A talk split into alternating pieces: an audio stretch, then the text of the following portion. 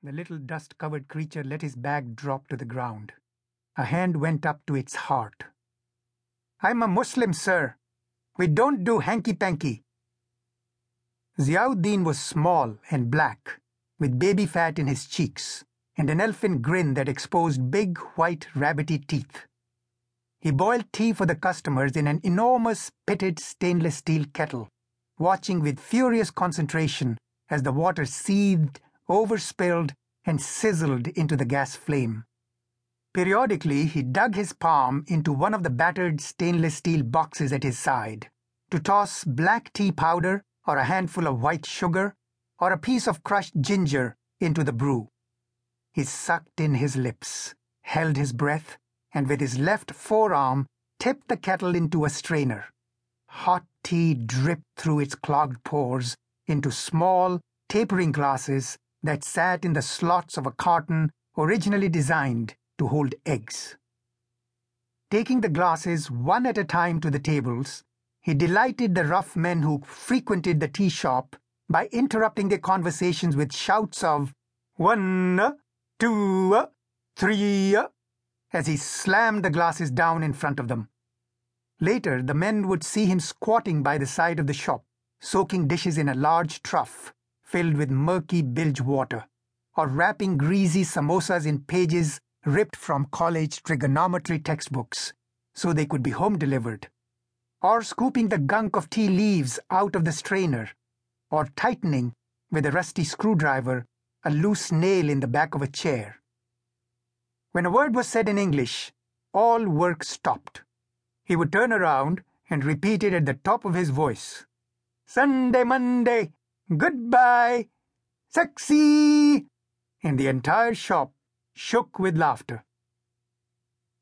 Late one evening, just as Ramanna Shetty was ready to close up, Thimma, a local drunk, who bought three cigarettes every night, roared with delight to see Ziauddin, his butt and thighs pressed against the giant ice box, shoving it back into the shop, inch by inch. Look at that whippersnapper, Thimma said clapping. The ice box is bigger than him, but what a fighter he is. Calling the whippersnapper close, he put a 25 paisa coin in his palm. The little boy looked at the shopkeeper's eyes for approval. When Ramanna Shetty nodded, he closed his fist and yelped in English, Thanks you, sir!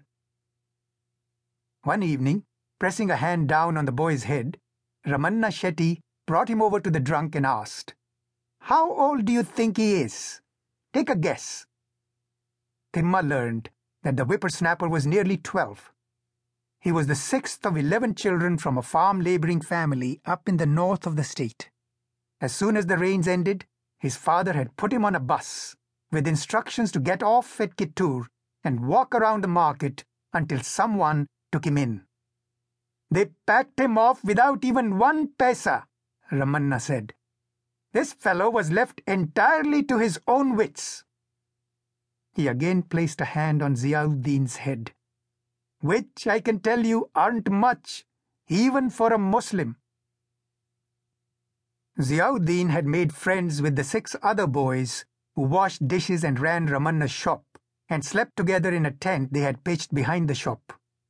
On Sunday at noon, Ramanna pulled down the shutters and slowly rode his blue and cream colored Bajaj scooter over to the Kittamma Devi temple, letting the boys follow on foot. As he entered the temple to offer a coconut to the goddess, they sat around the green cushion of the scooter, discussing the bold red words written in Kannada on the cornice of the temple. Honor thy neighbor, thy God. That means the person in the house next door is your God, one boy theorized. No, it means God is close to you if you really believe in Him, retorted another. No, it means, it means, Ziauddin tried to explain. But they wouldn't let him finish. You can't read or write, you hick. When Ramanna shouted for them to come into the temple, Ziauddin darted in with the others a few feet, hesitated, and then ran back to the scooter. I'm a Muslim. I can't go in. He had said the word in English, and with such solemnity.